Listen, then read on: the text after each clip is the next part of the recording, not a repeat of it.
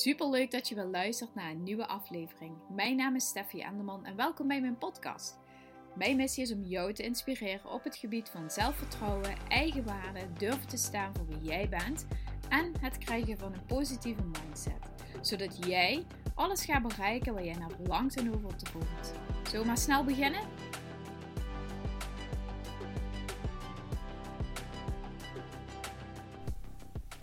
Super leuk dat je wil luisteren naar een nieuwe aflevering. Ik sta te koken en tegelijkertijd denk ik: Oh my god, er valt me zoiets in.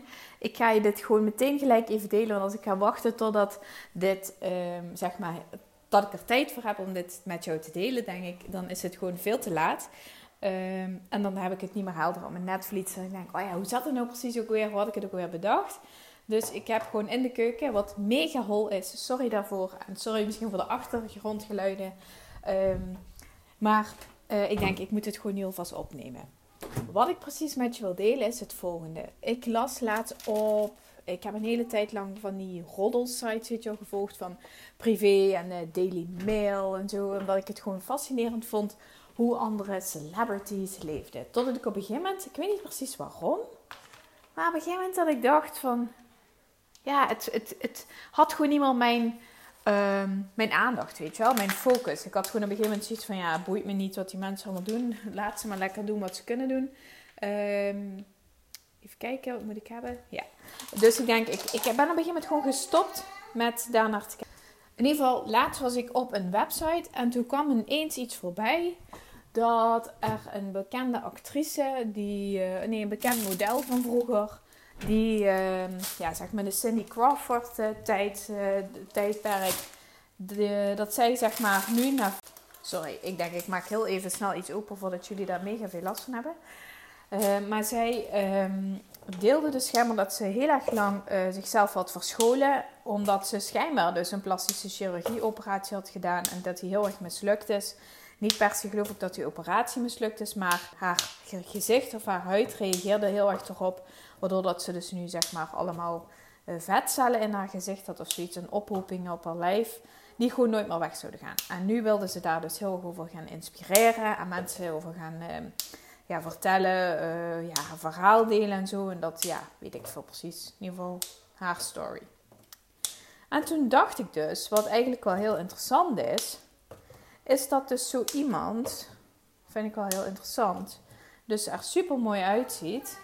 Dus die vrouw is uh, in ieder geval geschonken met een super mooie uiterlijk, super mooie verschijning. Ze heeft er zelfs geld mee kunnen verdienen. Was een topmodel. Ze heeft uh, weet ik wat allemaal voor opdrachten gedaan. En op een gegeven moment ja, krijgt iedereen ermee te maken dat je ouder wordt. Misschien is het ook, zegt het ook al veel over mij wat ik nu ga vertellen. Maar uh, iedereen krijgt ermee te maken dat je ouder wordt en dat je gewoon bepaalde imperfecties van het leven moet accepteren. Net zoals dat ik uh, drie kinderen op de wereld heb gezet, een huge buik heb gehad bij Bowie.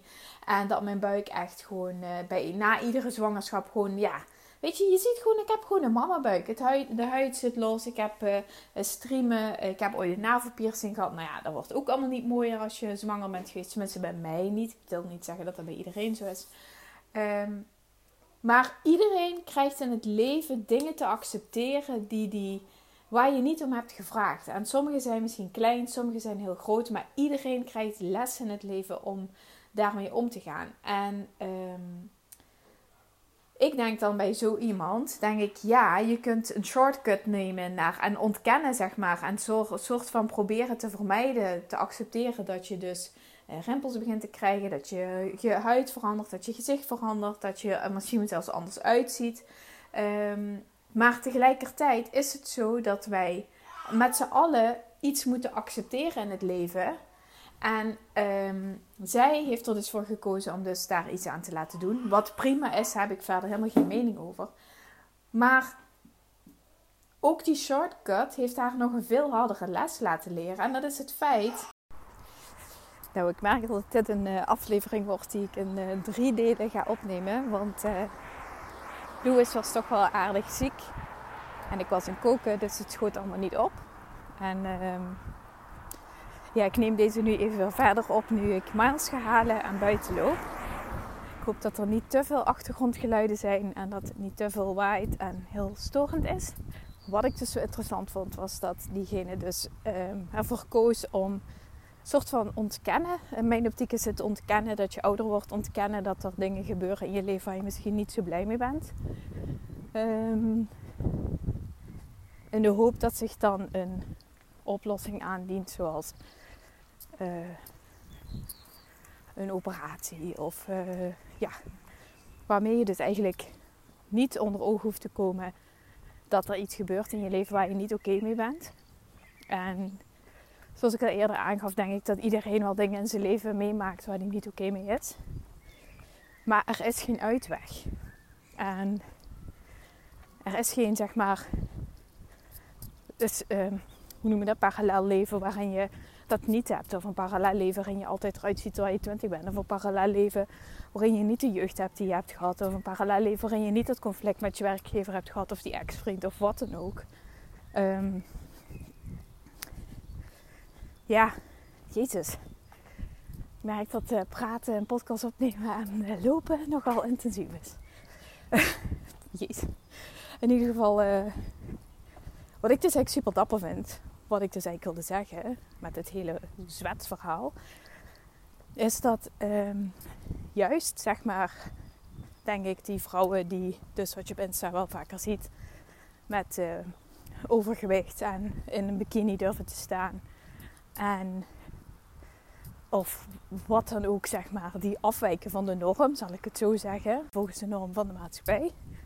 En die dat zo omarmen en als, ja, moet ik dat zeggen, hun manier hebben omarmd om dat als les te zien van hun leven. Om daar juist heel sterk van te worden in plaats van dat tegen je te laten werken. Omdat je inderdaad alles krijgt in het leven wat jou gegund is, maar ook alle lessen. Je kunt zelf kiezen welke lessen je waaruit trekt. En als je het dus gaat ontkennen, zoals die vrouw. Ik hou niet van het woord karma. maar ja, dat ze dan vervolgens vier jaar later pas onder een steen uitgekropen komt. Omdat ze vier jaar lang zich verstopt heeft. Omdat ze zich misschien nog meer schaamt voor hoe ze eruit ziet. Omdat ze zichzelf dom vindt en weet ik dan wat je jezelf dan allemaal gaat aanpraten. Zoiets stond ook in het artikel.